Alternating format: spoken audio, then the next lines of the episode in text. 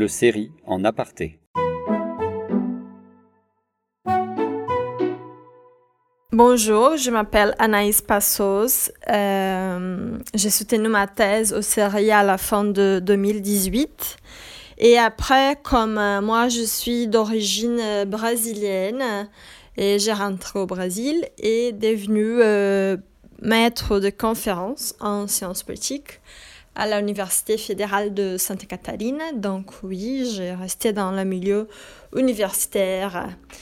bon, en concernant le série, pour moi, ça ça, ça représente une ambiance non, assez exceptionnelle en termes de convivialité euh, entre les doctorants et la possibilité de pouvoir euh, discuter nos recherches en profondeur avec des, des chercheurs, euh, des doctorants.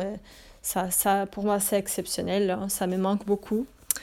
Et bon, quel conseil à donner aux doctorants et futurs doctorant du série, première chose, c'est de faire le, le terrain tôt que possible parce que ça change, ça change euh, euh, nos questions de recherche, ça change un peu le cadre de la thèse.